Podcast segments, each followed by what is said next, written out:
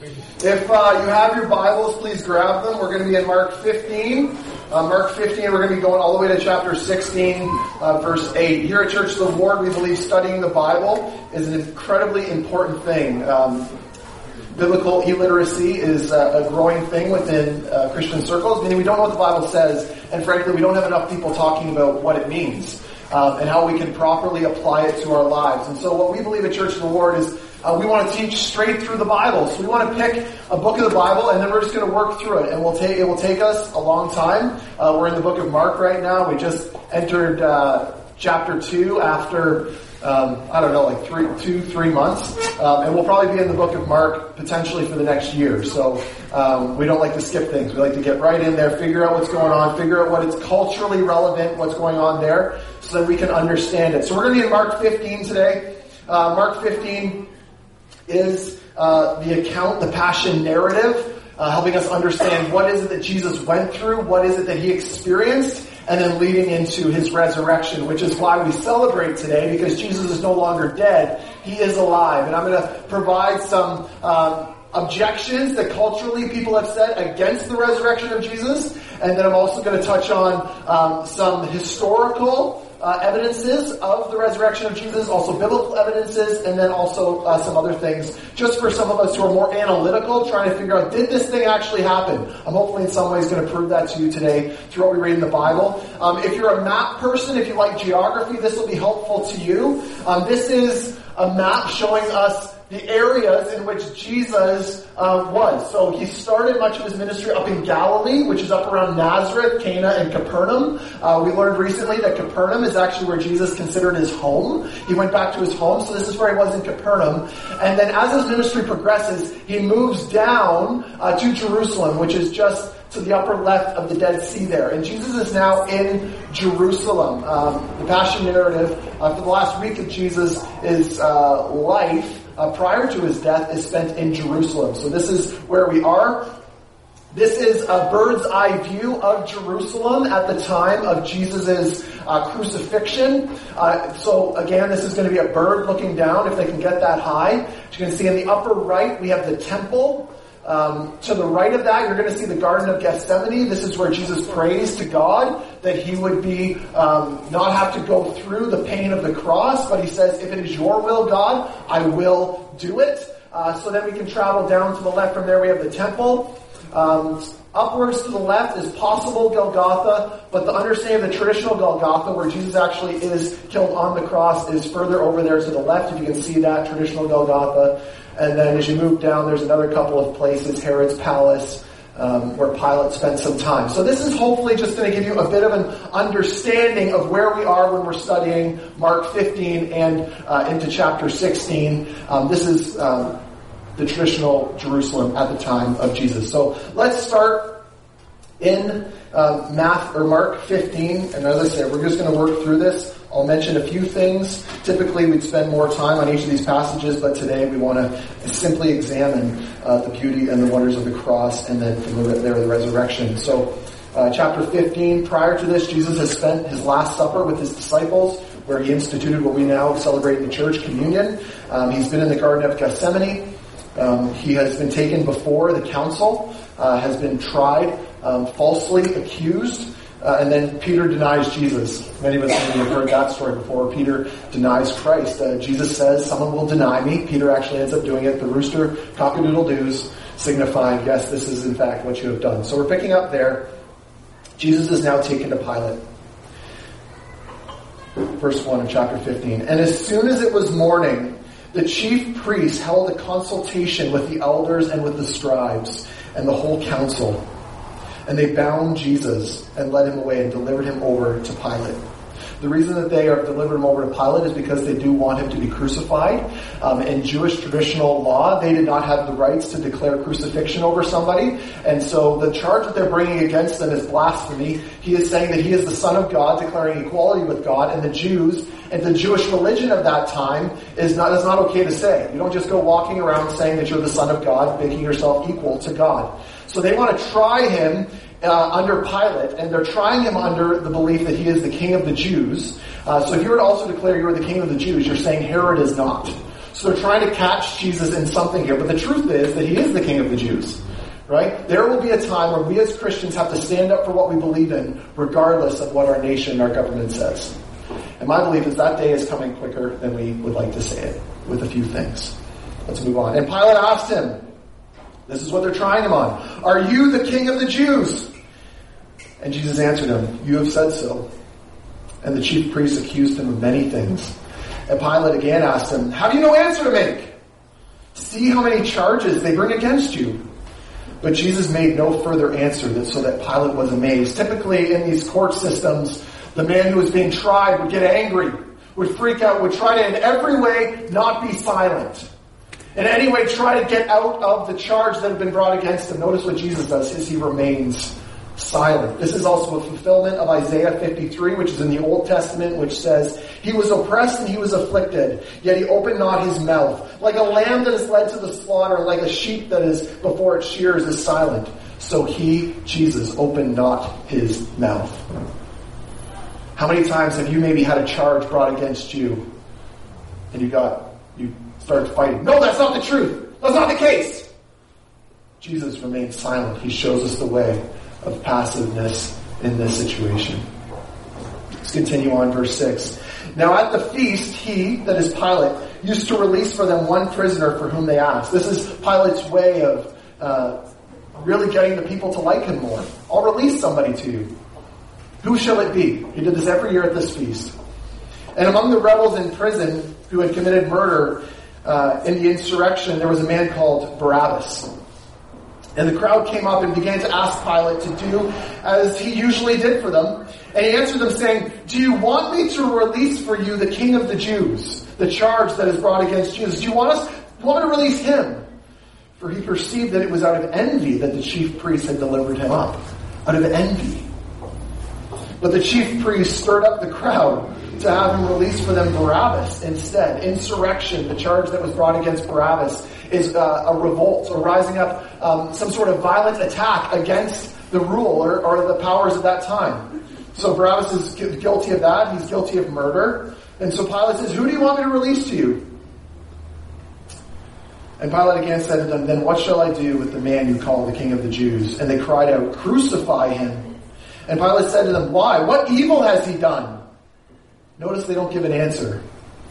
But they shouted all the more, Crucify him! So Pilate, wishing to satisfy the crowd, released for them Barabbas. And having scourged Jesus, he delivered him to be crucified. How many decisions do we make to appease the people around us? Pilate's guilt is the same guilt that many of us feel when we try to do something because we're being affected by the influence of others. Now, it's interesting to note, to you and I, crucifixion is something we read about in the story of Jesus, but I don't think we really understand completely what crucifixion was in that day. When the people yelled, crucify him, they understood what crucifixion was. The old way of crucifixion, prior to the Romans, was impalement. A, a, a long rod or stick would be put through somebody's body and would impale them. In the 6th century, the Persians, especially Darius, crucified 3,000 Babylonians in 518 BC. In 332 BC, this is moving forward, it goes from larger to less once we get to zero, and after that 80. Alexander the Great, the man from history, crucified 2,000 people.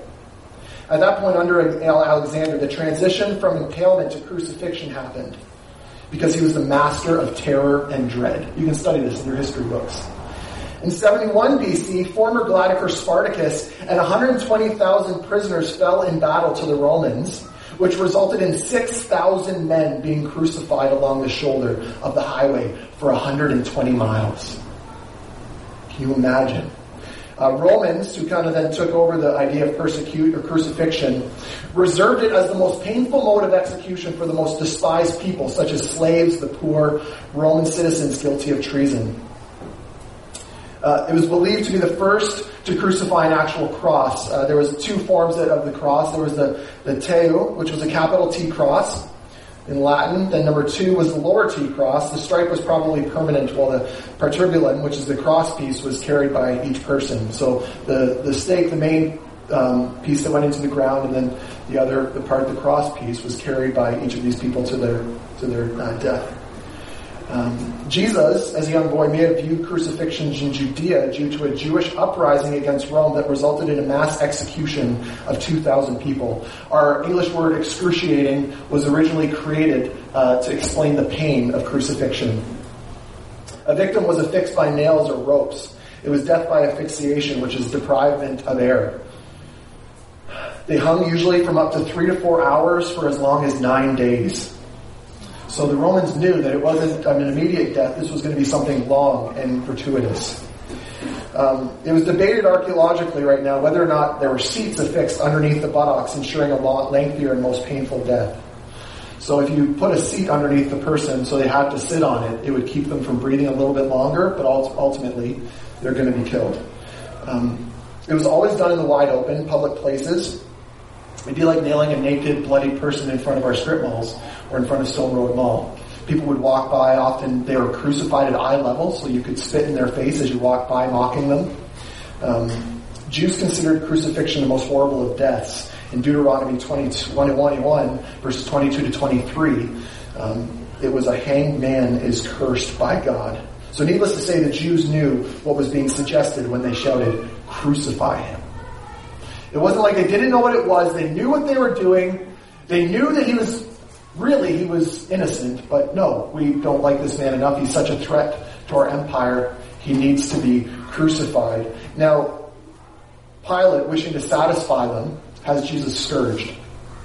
Now, in scourging, the victim would be um, stripped naked. They would be affixed to uh, a piece of wood with their hands above their heads to expose their complete back and their buttocks.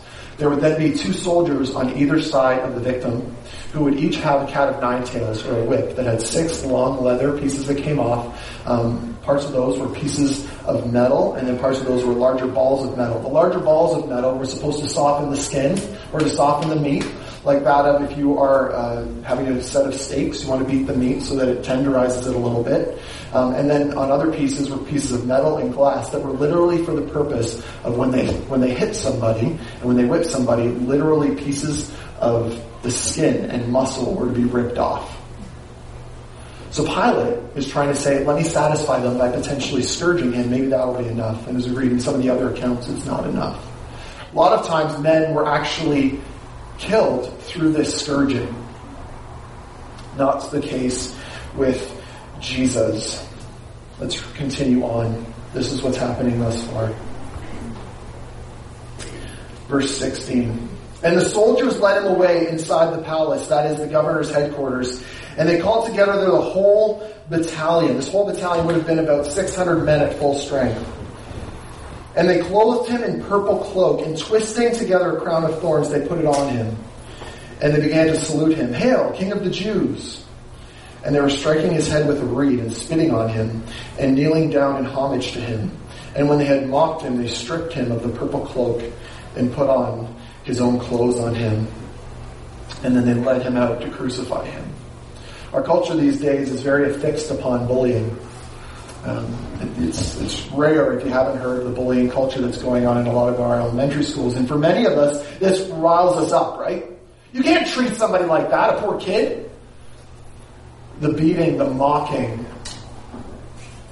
that is done to Jesus by 600 powerful Roman soldiers is far greater than any of the mocking that many of the, our kids go through in schools nowadays. This is how they treated an innocent Jesus. Verse 21. And they compelled a passerby, Simon of Cyrene, who was coming in from the country, the father of Alexander and Rufus, to carry his cross. Um, if Jesus, uh, we, we read in other tellings, had taken that cross first uh, for himself, uh, we read he then fell uh, to the ground, the comparative to this pain of him falling with that hundred pound beam on his back is comparable to that of a car accident without wearing a seatbelt, a head on collision. That's the pain Jesus would have experienced when he was taken to the ground. Um, Simon of Cyrene takes the cross for him, the, the cross piece. And they brought him to the place called Golgotha, which means place of the skull.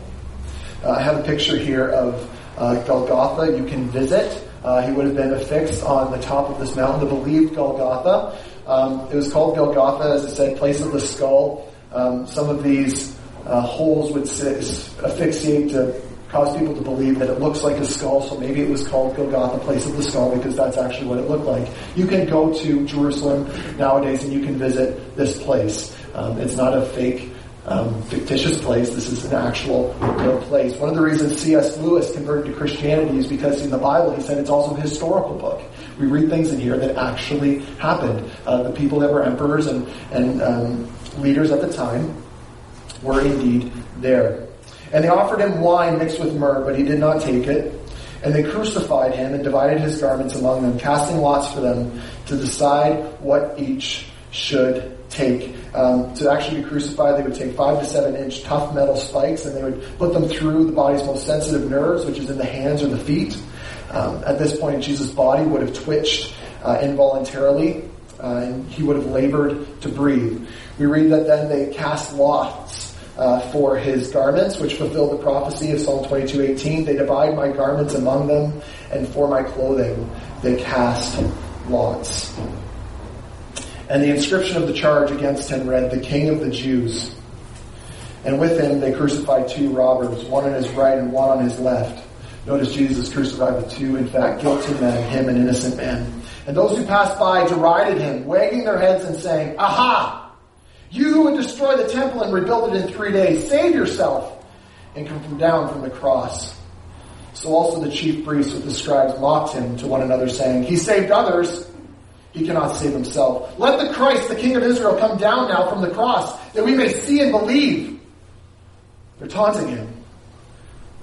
Those who were crucified with him also reviled him. The two robbers that were killed with him also fulfilled the prophecy of Isaiah 53, which said, Because he poured out his soul to death and was numbered with the transgressors, yet he bore the sin of many and makes intercession for the transgressors. Continue on. And when the sixth hour had come, there was darkness over the whole land until the ninth hour. And at the ninth hour, Jesus cried out with a loud voice, Eloi, Eli, lema sabachthani, which means, My God, my God, why have you forsaken me? He is quoting Psalm 22. And some of the bystanders hearing it said, Behold, he is calling Elijah. And someone ran and filled a sponge with sour wine and put it on a reed and gave it to him to drink, saying, Wait, let us see whether Elijah will come to take him down. The sponge was most likely used in a public restroom to clean the toilets. This is what they're using for Jesus. And Jesus uttered a loud cry and breathed his last. And the curtain of the temple was torn in two from top to bottom. And when the centurion who stood facing him saw that in this way he breathed his last, he said, Truly this man was the Son of God. There were also women looking on from a distance, among whom were Mary Magdalene and Mary, the mother of James the younger, and of Joseph and Salome. When he was in Galilee, they followed him and ministered to him. And there were also many other women who came up with him to Jerusalem. It's an odd thing that actually Mark would mention women, because in those days women were not treated in the same level of equality that they are treated today. This darkness over the land is not an eclipse. Darkness represents lament, uh, as we see in Amos 8, 9 to 10, and divine judgment. Um, Jesus, when he cries out, My God, my God, why have you forsaken me? Once again, he is repeating that of Psalm 22. Um, so Jesus is a rabbi, meaning he knows much of the Old Testament. He knows what's going on there. Um, when Jesus uttered a loud cry and yells, It is finished, we read that the curtain of the temple was torn in two, which was removing the separation between the holy place and the most holy place. So in those days they had this temple and there was different places set aside for different priests that were allowed to go in each. And this curtain that separated the presence of God from the presence of man was torn at this point, which ultimately indicated God's presence is now with man. It is finished. And the centurion would have observed many crucifixions by criminals, but yet there's something about this man, Jesus, and he utters, truly this man is the Son of God. Now, there's a question that many of us might have at this point is why did Jesus need to die? Why bloodshed and the need for the cross? Like, why do we celebrate that at Easter time? Why do we remember that? What, is, what does that do for me? And what does that do for us? Well, number one, uh, historically, from the very beginning of time, a sacrifice needed to be made to cover the sins of people. Back in Leviticus, they would have goats, birds, pigeons, and when the blood was shed, it would cover someone's sins. Le- Leviticus 17:11 says, "For the life of the flesh is in the blood, and I have given you on the altar to make atonement for your souls, for it is the blood that makes atonement by the life." So a life needed to be taken to cover the sin of a particular person. So why there needed to be bloodshed? Because a sacrifice needed to be made. Uh, number two, wrath needed to be diverted. Jesus diverts the active wrath of our rightfully angry God from us so that we are loved and not hated. God is angry towards sin. Do not be deceived. God does not like sin. He hates it so much, he sent Jesus to die on the cross for it, to make a way for us. Jesus is, or God is ultimately perfect and holy. Sin cannot be in his presence. And so by Jesus taking that upon himself, when he cries, My God, my God, why have you forsaken me? He's calling out to his Father, and he's diverting the wrath that is rightfully ours, the good news for us, the bad news for those who don't believe in this message is that there are consequences for our sin. There are consequences for the things and the decisions we make. Number three, justice is needed. Somebody needs to take it. As I heard the other day, imagine somebody were in your driveway and backs out and hits your gate. A cost is going to come to that. Either you forgive the person and you take on the cost yourself, or they pay for it for you. There's always a cost associated with something, with forgiveness. Justice is needed. The, the pain that we feel in our world, the abuse that goes on in our world. This is all, justice is needed against these wrong, sinful things. And so a bloodshed was needed. A ransom or righteousness is needed. Uh, what this means is that Jesus took our sin and gave us his righteousness. It's like he changed and traded places with us. We are guilty. He was not. So he trades places with us and then a ransom is needed. Jesus' repayment is sufficient enough to erase our debt to God the Father. He is our mediator and redeemer. Now what does this mean we receive from Jesus on the cross? Number one, we receive redemption, which is Jesus has redeemed us from and to many things. Jesus has redeemed us from the curse of the law, Satan and demons, our sinful flesh and our sin. Furthermore, Jesus has redeemed us to eternal life with God, the return of Jesus, and a glorified resurrected body all through his death on the cross, he gives us that. What? For free. And all we must do is believe in what he has done. Uh, Christus Victor, which means Jesus liberates us from the captivity of Satan, sin, and death. The Church of the Lord, we've been learning a lot about the demonic. And what Christ accomplished for us is victory over Satan and his demons that would like, like nothing more than for us to sin and to go the way of the world. And so Christ accomplishes and defeats that for us. Next word is expiation, which means we, Jesus forgave our sins at the cross and cleanses us from all sins that we have committed and that have been committed against us. Whether you, you maybe are an atheist, every atheist, whether they'd like to admit it, or, admit it or not, has a level of morality. And you can ask anybody, have you ever sunken beneath that level of morality? Well, yes, of course I have. We are all, we believe as Christians that we are sinners in need of a Savior. And so Jesus covers that for us. He is the price. Christus exemplar. Jesus then gives us an example to follow. A new life is given to us, and we take up our cross and we daily follow him. And lastly, Jesus on the cross exemplifies for us what it is that is true love. Our world is looking for love, true love. And Jesus on the cross exemplifies that true love gives of yourself for somebody else. True love goes to the cross for somebody else. Imagine somebody in this room giving up their life for you. That would be pretty powerful love. And that is why we celebrate at Easter what Jesus has done for us on the cross and showing us what is true love. Let's continue on. Mark 15, verses 42 to 47. And when evening had come, since it was the day of preparation, that is, the day before the Sabbath, Joseph of Arimathea, a respected member of the council, who was also himself looking for the kingdom of God, he's looking for it, um, took courage and went to Pilate and asked for the body of Jesus.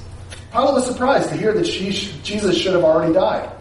Well, imagine the pain Jesus would have gone through, the scourging, the cross. Of course, he was going to die.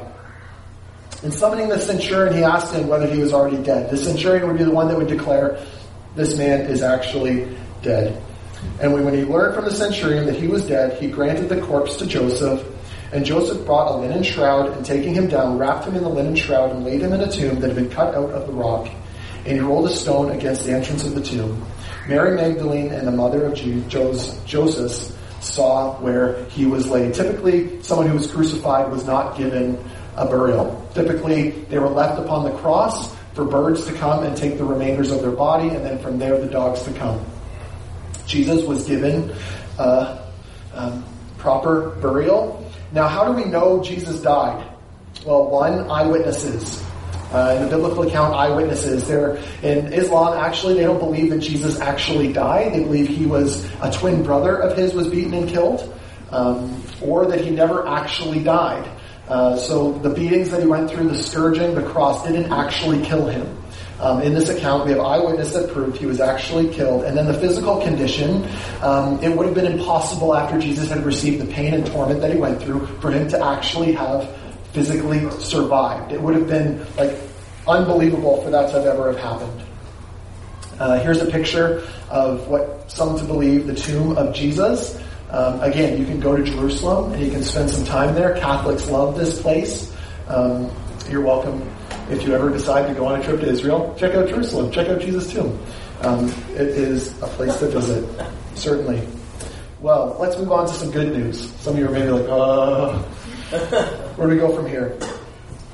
When the Sabbath was passed, so Jesus was crucified on the Friday, believe the third day, then could have been a Sunday, whether or not it was Friday, Saturday, Sunday, we're not really sure. Not going to be held to that, but it was a three day period.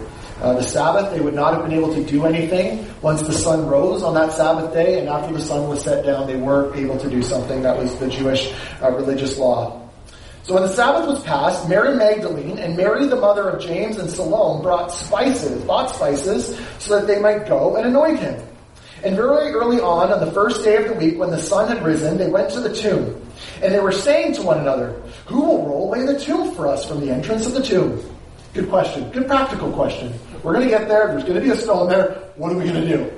We are not strong enough. And looking up, they saw that the stone had been rolled back. It was very large. Thank you, Mark, for that detail. And entering the tomb, they saw a young man sitting on the right side dressed in a white robe, and they were alarmed. No kidding. And he said to them, Do not be alarmed. You seek Jesus of Nazareth who was crucified, but he is risen. He's not here. See the place where they laid him. But go, tell his disciples and Peter that he is going before you to Galilee. There you will see him, just as he told you. And they went out and fled from the tomb, for trembling and astonishment had seized them. And they said nothing to anyone, for they were afraid. Wow. This is Mark's account of the resurrection. Now, a precursor to what if Jesus is still dead? What does that mean for each of us today? All right? Number one, if Jesus is still dead, Christianity is dead. All right? There is no standing by which we have as Christians because we declare the resurrection of Jesus. If Jesus is still dead, then Christianity is dead. Number two, no Savior means no salvation, no forgiveness of sins, and no hope of eternal life. Uh, Jesus is then yet another good but dead man. Um, like many other religious um, people who began religions, like Muhammad, um, Jesus would yet be just another good but dead man. Uh, he's no help to us in this life because he's dead. And we believe that Jesus is alive, but he's no help to us otherwise. And the few billion people who worship Jesus are then gullible. I heard a recent interview with Bono, and he said he believes that Jesus was in fact raised to life because he couldn't believe why there would be a couple billion people in the world that would believe in Jesus and believe that he had risen. Now, if that doesn't uh, get you excited, here's some biblical evidence for the resurrection. Number one, in Isaiah 53, verses 8 to 12, the resurrection of Jesus is prophesied. Jesus himself, actually, while he is here on this earth, tells his disciples that there will be a resurrection. I'll be died, I'll be killed, I'll be murdered, and then I will rise. Uh, number two, Jesus predicted death and resurrection, as I just alluded to. Uh, biblical evidence for the resurrection, Jesus did in fact die. He was a dead body. Uh, he was not surviving. He did not breathe. He was not breathing. Fourth, Jesus was buried in a tomb that was easy to find. It wasn't like it was hidden.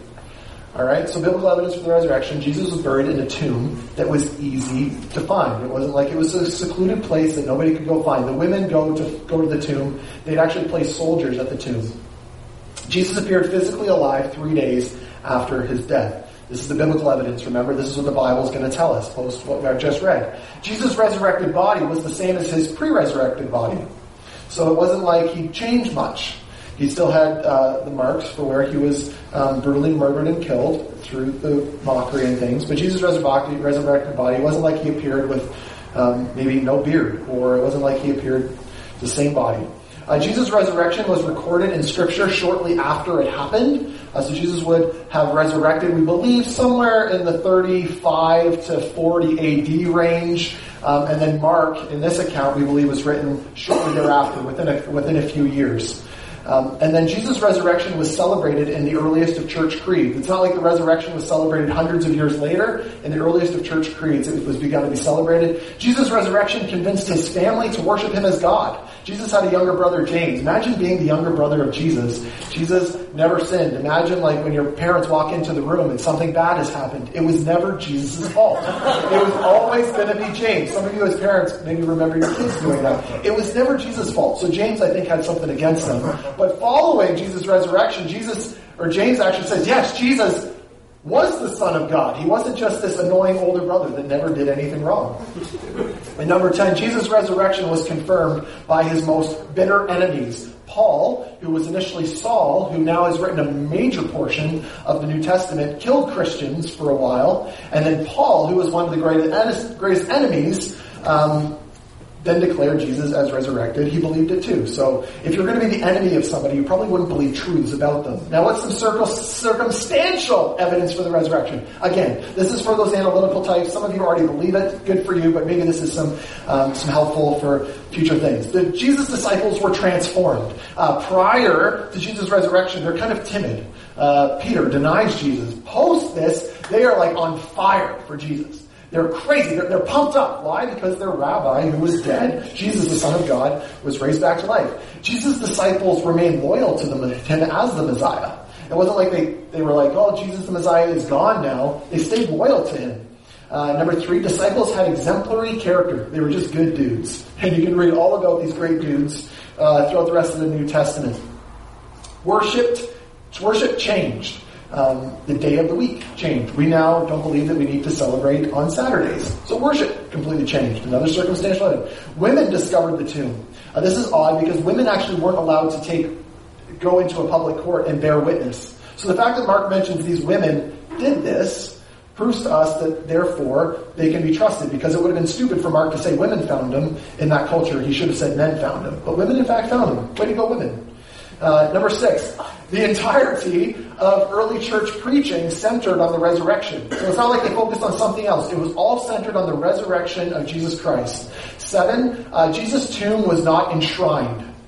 All right, this is really, really key because in some of our other world religions, um, temples and founders or people that founded the religions were enshrined. Like this one here uh, is in Judaism. You can go and visit Abraham's tomb in Hebron. So if you're up for that, go to Hebron and visit Abraham's tomb. Uh, Jews don't believe that Jesus was in fact who he says he is, um, so they celebrate Abraham. Uh, in Buddhism, uh, you can go to Buddha's tomb, which is this really neat looking structure. Um, you can go there, and then in Islam, you have Muhammad, and you can go and visit. Uh, actually, where that little it's green, it's actually green. It looks black, but it's understood that he was buried under there. Now, Christianity, um, Jesus was our founder, but we got nothing but an empty tomb. Why is that? He's not there. He's alive. That's good news, folks. And then. Um, Number eight, I got to go through all of these again because I didn't set this up properly, but we'll get there. Number eight, what is it? I know in my notes, but I'm just to like, get you happy when we get there. Christianity exploded on the earth. Circumstantial evidence for the resurrection. Christianity exploded. You don't explode about a dead man. You explode because of a risen man. Now, primary objections, in case you're one of these, Jesus did not die but merely passed out. He didn't actually die. The, the brutal scourging, the death on the cross, he didn't actually die, he just passed out. Yeah, okay. Uh, Jesus did not rise and his body was stolen. This was one of the earliest objections, that Jesus' body was stolen. Only we're told later that his physical resurrected body was seen by at least 500 people. Um, and then the primary objection, number three, is a twin brother or lookalike died in Jesus' place. So everything they went through, uh, Judas's kiss on the cheek, it was all fake. It didn't actually happen. So that's the primary objections to Jesus being raised from the dead. Um, and then fourth, Jesus' followers hallucinated his resurrection. Now, this is interesting, and I actually did some good research on hallucination. Um, and I want you to know this. Maybe you're not nerdy like me, but I think this is great. Okay? So Jesus followers hallucinate. Now, a hallucination is typically a private, not a public experience, which means when Jesus appeared to over 500 people, that couldn't actually be the case. So it couldn't have been a hallucination. Uh, Jesus appeared to a vari- in a variety of times and in a variety of locations, whereas hallucinations are limited to individual times and locations. So maybe some of you are having hallucinations lately. This is some helpful advice on hallucinations. Um, C, certain types of people are more prone to hallucinations. Jesus appeared to many different personalities. All right?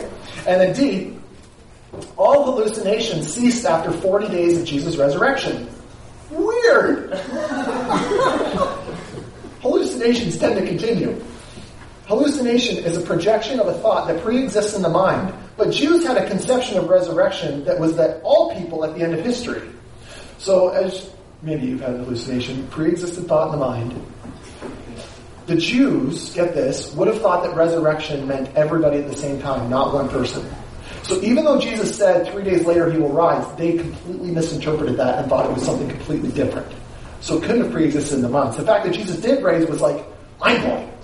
How did he do it that way? Now, last section of points, and then we're going to get some people dumped in here. What has the resurrection accomplished for Christians? Jesus is our Messiah King who will return to establish his throne on earth. As Christians, yes, we go through pain. Yes, we see death. Yes, we know all of these things are going on. But we believe that because our Jesus is alive, He will return and He will establish His throne on this earth and everything will go back to the way it was originally meant to be in Genesis 1 and 2. Revelation 22, 21 and 22 says the new heaven will come to earth and our world will be restored. All the brokenness will be gone. Pain will be gone. Tears will be gone.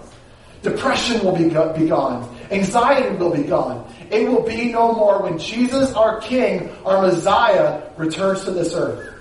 Number two, it's proof that Jesus' teaching was and is truth. When Jesus said, I will rise three days later, he did in fact tell the truth of that. He did rise three days later. So therefore, if he was true about that one, he's probably true about a lot of other things. Hence, he is the Son of God.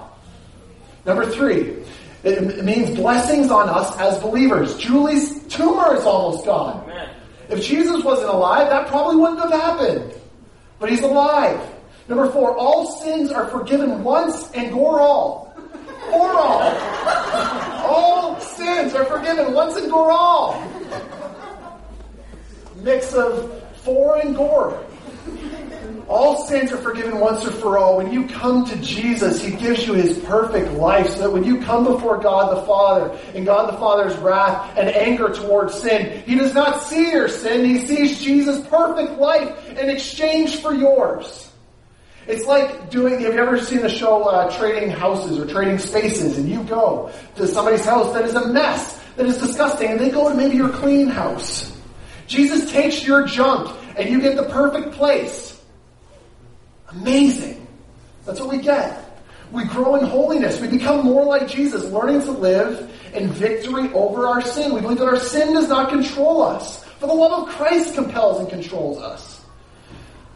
Number six, the source of being is declared righteous in the sight of God. The sin that you committed yesterday, the sin you maybe committed this morning, the sin you will commit tomorrow the next day is not seen by God the Father. It's taken care of by Jesus Christ on the cross. It's gone. You don't need to feel shame about that sin. You can feel convicted, which is a desire to change, but you don't have to feel the shame about it. It's gone. It's nailed to the cross. It's at the bottom of the ocean. You can't get there. Let Jesus take it for you. Number seven, we will one day rise and never experience pain, injury, or death ever again.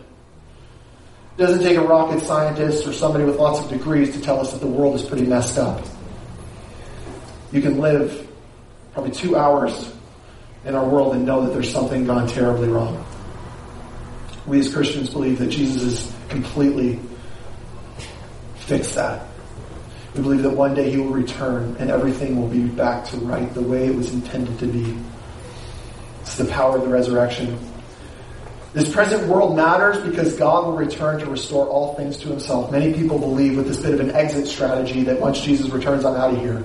This world is not my home, I'm just a passing through. That's fake theology, that's wrong theology. We believe that Jesus will return to this earth, and this place will be restored. He created this one. He's not got this other thing. He's returning to us. It'll be perfect. Perfect. And so what we do and what we believe as Church of the Lord is we're supposed to participate in that restoration now. It's not some future thing that we can actually participate now. And then number nine, it, this gives us the opportunity to decide, is this true or is it not?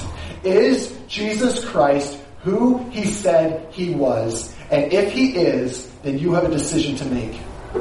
Do I believe what he said? Do I believe that he rose from the grave? And if you believe that, then you make a decision to follow him. You repent of your sinful choices, the things that you've done that have gone against the perfect peace of what God created, and you are forever given that forgiveness so that when you die or when you are taken away from this earth, you will not stand before God the Father for him to see your sin. Jesus has taken it for you. You can either deal with the consequences of your sin, and we believe that is hell, or you can give it to Jesus and he's taking care of that for you. Friends, this is good news. We believe the gospel, this is what I've explained, is the gospel of Jesus Christ. That through personal faith in Jesus, you are saved, declared righteous before God. It's actually quite ridiculous. What do you have to do? Believe in Him. Follow Him. Because when you're compelled by how bad and broken you are and how perfect He is, you cannot help but live in obedience. And the decision that people are making today by being baptized is the declaration I believe Jesus was who he says he is. And I'm putting to death my old way of life and I'm being raised to believe that Jesus is for me and he's not against me. That's amazing. We read in Galatians 2.20 that we have been crucified with Christ. It is no longer I who live, but the life I now live in the flesh is by faith in the Son of God who gave himself for me. That's why we sing. Maybe you're sitting here like, why do these people sing? Because the love of Christ, what He did for us, has compelled us to sing. Why do those people like sacrifice so much of their money? Because the love of Christ has compelled us to do it. We can't help it. Now, unfortunately, there's a lot of fakers out there that say they've been compelled by the love of God. And if they actually were compelled by the love of God, they'd love other people a whole heck of a lot. But I don't think they've ever truly experienced the love of God because they point their fingers at people that are messing up, meanwhile forgetting that they have stuff they can point at themselves. At Church of the Word, you can be guaranteed that if you walk in this room and you're trying to hold it all together, you'll be the only person trying to do that. Because we know that each and every single one of us is weak. Each and every one single one of us has failed and fallen at some point or another. Because we believe in a Jesus that accepts us that way and says, let's do the rest of this together. You can have the choice today to make the choice of following Jesus. I'm not saying you have to have everything figured out, but what you have to do is number one, admit that you're a sinner. Admit that you mess up. Admit that you are fallen. You then repent of that. You say, God, I confess that I'm a sinner. Number two, you then say that I need a Savior. And I believe that Savior is Jesus Christ. That because He was perfect, He could take all of my sin upon Himself for me. And then thirdly, you say, I want to follow Him. I want to follow him. I want to give him my life. I don't want to do it alone anymore. I want to do it with him. And then you're also saying, I want to be part of a family. And that's pretty exciting because you get to be part of this. You get to celebrate with one another. Each of these people are not simply being baptized and then are just going to go out onto the street alone or just to their immediate families. They're going to come back up and they're going to be welcomed into this family that is Church of Lord. And we have extended families in other denominations and in things like this that are the extended family the followers of Jesus. And we don't always represent ourselves well. But we admit that here. At Church of the Lord, we say you can come as you are, but don't expect to stay that way because Jesus won't let you stay that way.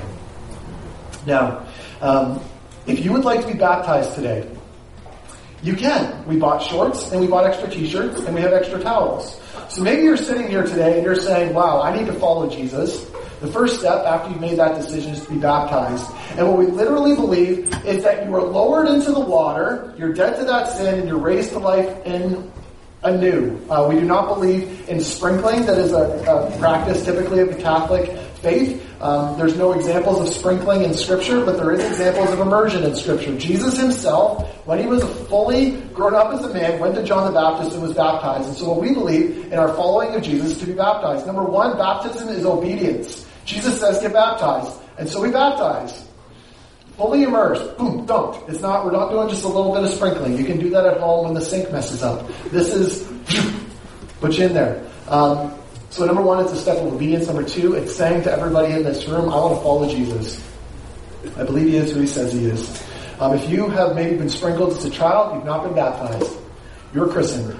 And so you can today be immersed. We don't every week have a tank like this. So it's, it's a pretty cool opportunity for you. And then finally, uh, you are baptized um, because you love Jesus.